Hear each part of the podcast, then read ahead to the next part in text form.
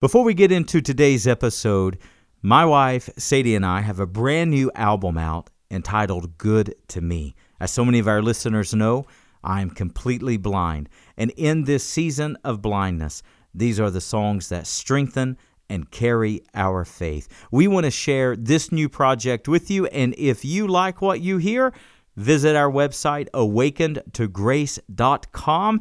Click the link called Store purchase some products, and it all goes to the spreading of the gospel. Here is a song from our album, Good to Me.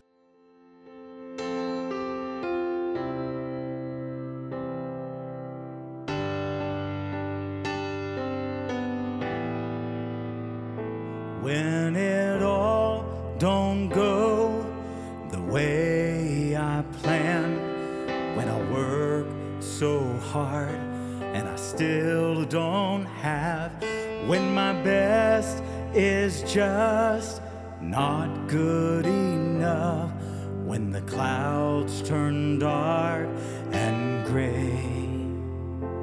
I know you've always made a way, so I will look this storm in the eye. I won't fear for you're on my side. My first hope, my last word, now and forever. Let it rain, let it pour. I will sing. All you've ever been is good to me. And my very worst, you showed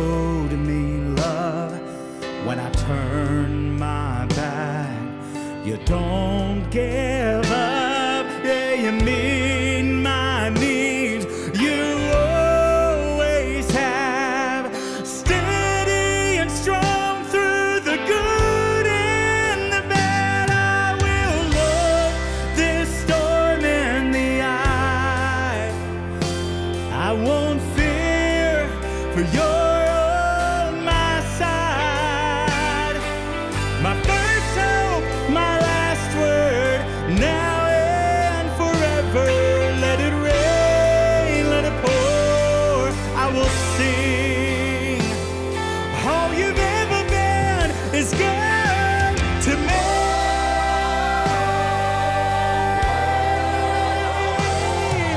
You're constant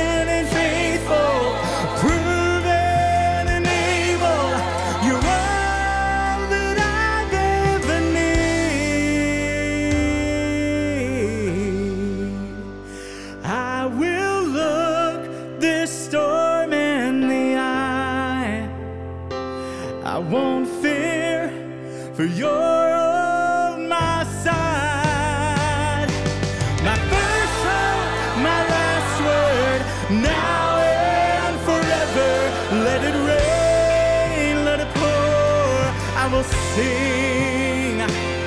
Let it rain, let it pour. I will sing. All you've ever been is good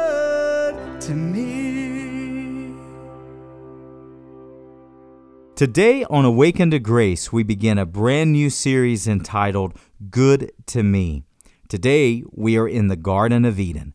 We're in Genesis chapter 3. We're going to study the story of Adam and Eve and how the calamity of sin came to humanity.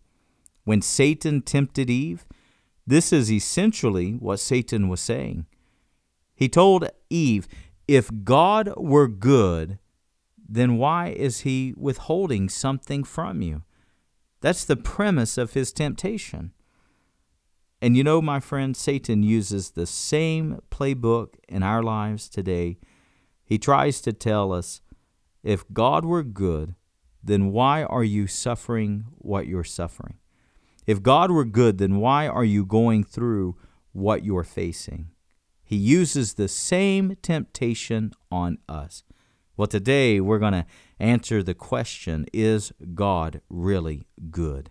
So I'm glad you're with me today as we study God's Word out of Genesis chapter 3 on this episode of Awakened to Grace.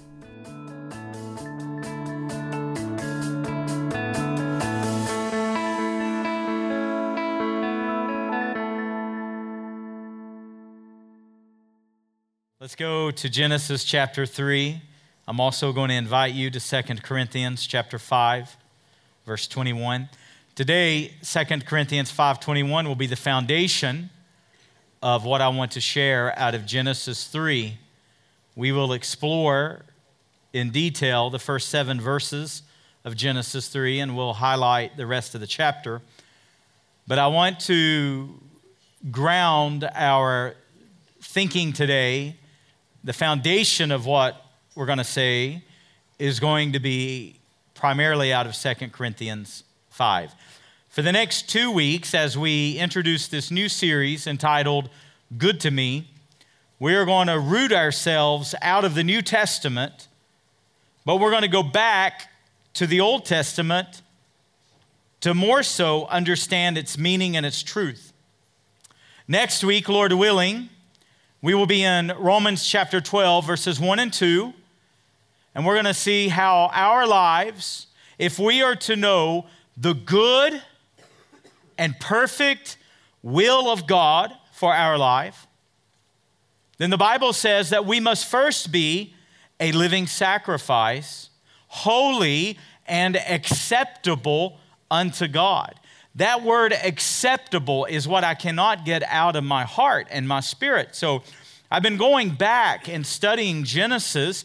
And next week, we're going to be in chapter four, and we're going to see why Cain's offering was rejected, yet Abel's offering was accepted. And we're going to see with clarity that Abel was accepted by God, Cain was rejected, and the same is true today in this New Testament, in this new covenant that you and I live.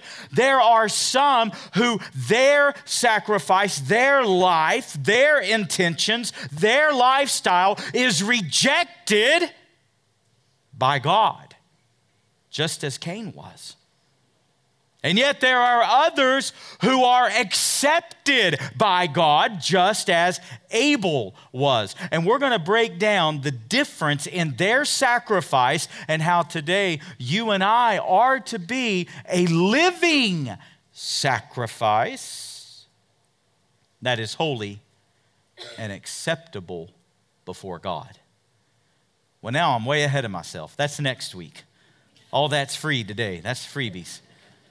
Let's go to Genesis 3 and 2 Corinthians 5 21. Now, here's my point. You will never understand the significance between the sacrifice of Cain, which was produce, the best of his land, and the sacrifice of Abel, which was a blood sacrifice. You will miss the meaning of that. You won't understand the weightiness of it until you understand what's going on in Genesis chapter 3. And what my premise today, what I want to show you today, is that when Adam and Eve had their catastrophic fall, when the calamity of sin entered into the world, into humanity, what was their first initial response? They clothed themselves with fig leaves. I want to draw a very clear distinction today. And I want to show you that just like our ancestors, just like our original father and mother, Adam and Eve, when you and I feel the conviction of sin, when we realize our offense against God, when we realize that we are in need and what sin does to our life, you and I have the exact same tendency. We try to make for ourselves a covering. And for most people, it looks like good intentions. For many people, it looks like religion and religious rituals. Well, perhaps if I go to church, I'll be favored by God. Perhaps if I fast or if I read the Bible or if I become a better person. Perhaps if I do good to others, if I try to be more kind, if I could just quit trying to cuss, if I could do this or if I could do that, then I would be accepted in God's eyes.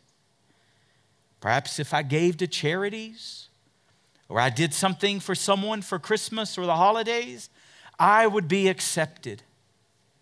And friends, what you and I do is we sew for ourselves these fig leaves to cover ourselves, and they're insufficient. And today I'm going to show you out of the Word of God how after God pronounced such judgment on Adam and on Eve and on the serpent and even the ground and the world itself, in God's grace and in God's incredible mercy, He clothed them Himself. And I'm going to show you today how you and I can be clothed today in the righteousness of Jesus Christ. Everybody with me? All right, let's go. Second Corinthians chapter 5 verse 21. It says, "And he who knew no sin became sin, so that here's the reason, here's the conclusion, so that we might become the righteousness of God." Now, what we're going to see today in Genesis chapter 3, there are so many foundational truths to Christianity out of Genesis 3. If you will carefully study Genesis 3, what it will do is shape your worldview into a biblical worldview. And it answers so many questions. It truly is a foundational chapter in the Bible. So we must understand the reason Christ came was that he who knew no sin, who had never known any separation from the Father for all of eternity, will one day, hanging on a cross, feel that great separation and say, My God, my God, why have you forsaken me? You know, it's the only time in the entire Bible that Jesus does not say Father. Because for the first time in eternity, he was separated from his Father. He who knew no sin became sin so that we, out of our nakedness, as we're going to reach back and see in Genesis 3, because of our nakedness, because of our fig leaves, that we might be clothed in the righteousness of God. Genesis chapter 3, let's begin in verse number 1. Scripture says that the serpent was more subtle than any other beast of the field that the Lord God had created. And he said to the woman, Has God actually said, You shall not eat of any tree? Now, let's understand a couple of foundation things as we go forward in Genesis 3. If you're going to take notes, let me share with you a bit of my perspective, and you're, you're welcome to agree or disagree, but I'll just share with you some of my perspective. I think when it comes to the when it comes to these scriptures of Genesis 2 and 3, at least for me, it is very hard to overcome the smallness of the images that I saw growing up in Sunday school. Anybody grow up in Sunday school with flannel graph boards? No, it wasn't a real church if you didn't have flannel graph. The Holy Spirit moved in flannel graphs, right? and if you were like me, you grew up seeing these little images of this little Garden of Eden and Adam and Eve hiding behind the trees, which Scripture does say. But here's where I think it's difficult. The only thing you and I know, the only thing we know, is a cursed world. I don't believe our minds can even imagine. I don't think we can even fathom what the Garden of Eden really was. You know, in chapter 2, the Bible tells us the borders of the Garden of Eden. Let me tell you, it was massive. I don't know why, maybe just the images I grew up seeing. I picture the garden being this little, small, tranquil, cute place. No, it was massive. And, you know, it's interesting. The Garden of Eden, it says it was a planting of the Lord God. Imagine no thorns, no thistles, no sin, no evil, no corruptness. I mean, absolute state of perfection. And can you imagine the beauty of the Garden of Eden? And see, scripture tells us it was located between the Tigris and the Euphrates River. Friends, that's the Middle East. And where is the world the richest in oil? In the Middle East. Why do you think it's the richest in that broken down vegetation? Because that's where the Garden of Eden was located. Have you ever stopped to think when you pump gas into your car, you may be pumping the Garden of Eden right into it?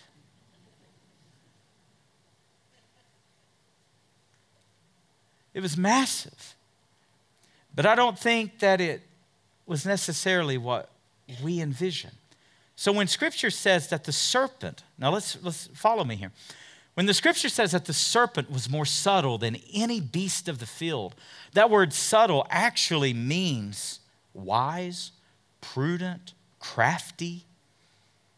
But I don't think that the serpent necessarily looked like serpents as we know them today. As a matter of fact, part of the curse, and scholars go back and forth on this, did Satan embody a physical serpent like this? Uh, I mean, it could talk, which was crazy enough, supernatural.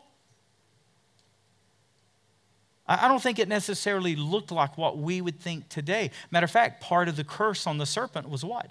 That it would crawl on its belly for the rest of the days and eat of the dust of the ground. I don't, I, when scripture says that Adam and Eve were naked, and when their eyes were opened after eating the fruit, it says that they were naked and they realized they were naked. Uh, you know, many scholars believe that they weren't like stark naked like you and I picture after the fall. What were they before the fall? Could it be that they were clothed in light? I tend to think so. I think perhaps they were clothed in the light of God.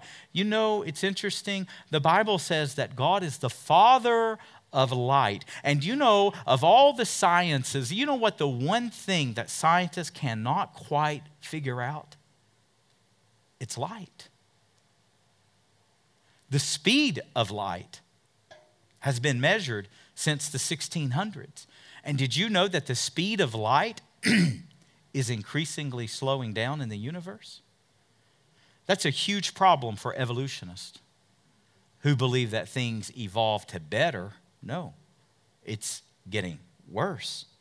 And see, there are a handful of reasons why men would have lived hundreds and hundreds of years in this prehistoric, early Genesis time. There, there, there's a handful of explanations as to why they would live for hundreds of years. Anybody remember Methuselah?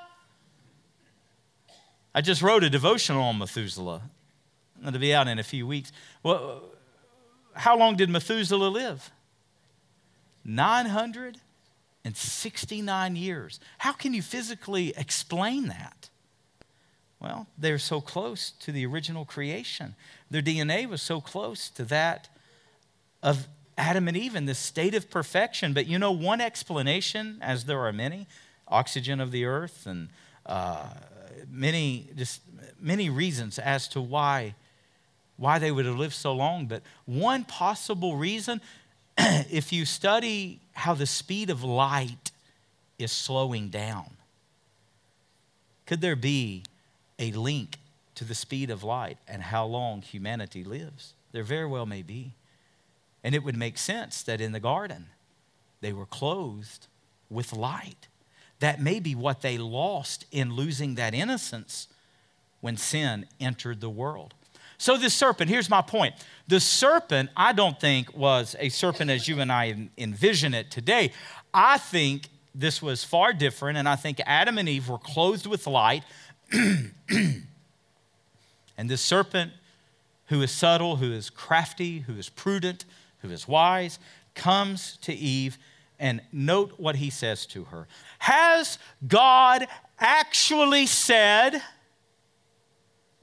do not eat of the trees of the Garden of Eden? And notice what she says. Well, we can eat of any tree of the Garden of Eden. Uh, verse number three, but of the tree in the midst of the garden, we are not to eat of or touch lest we die. Now, if you've ever heard this text preach, you'll be quick to remember she adds to what God says, correct? Satan twists what God says, she adds to it. Now, I'll be honest, I used to judge Eve a bit concerning that.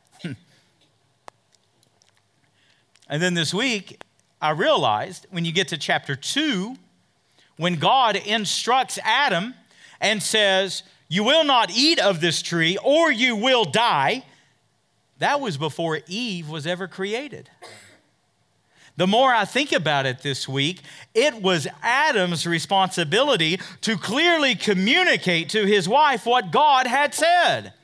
You know what I think happened? I think Adam was a bit infatuated with her, and I think he had other stuff on his mind. Now, that's not a scholar's point of view, that's my point of view. And so she adds to God's word.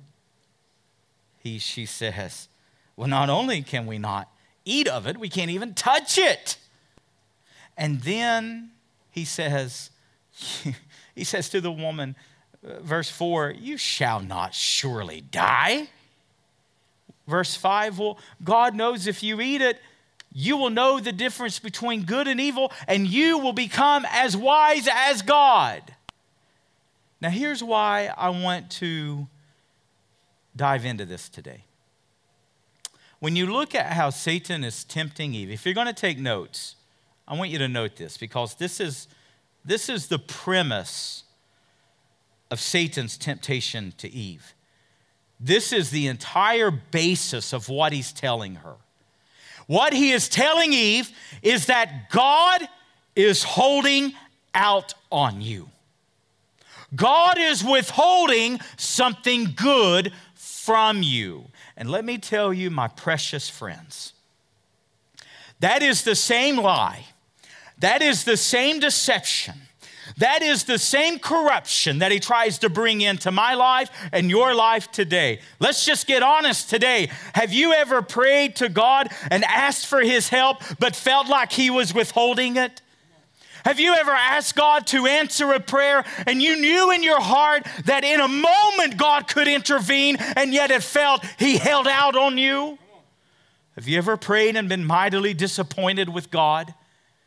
Have you ever believed with all of your heart and you knew that God could change things in one nano of a second, but yet God didn't and it felt as though God wasn't good? Let me tell you, if you're going to grow in your faith, if you're going to grow in the measure of Christ, if Christ is going to be formed inside of you, if you are going to mature in your faith as a believer, you have got to come to a place where you believe that God is good, even when it looks like He's not. You believe that God is good even when things don't change, God is good. The temptation to Adam and Eve is the same temptation today. God is withholding from you. Friends, let me tell you Psalms chapter 84, verse 11, it says, No good thing will he withhold from those who walk uprightly before him. You have got to get it into your soul like cement. It has got to form in you that God is always good. If you enjoyed today's broadcast and would like to hear more great content, you can always download our free mobile app, Awaken to Grace, where you can request prayer, find sermons, articles, blogs, music, podcasts, as well as support us financially. You can also visit either of our websites at www.preachingchristchurch.com or www.awakentograce.com for more information about our church or our resource ministry. Thank you for listening to Awaken to Grace.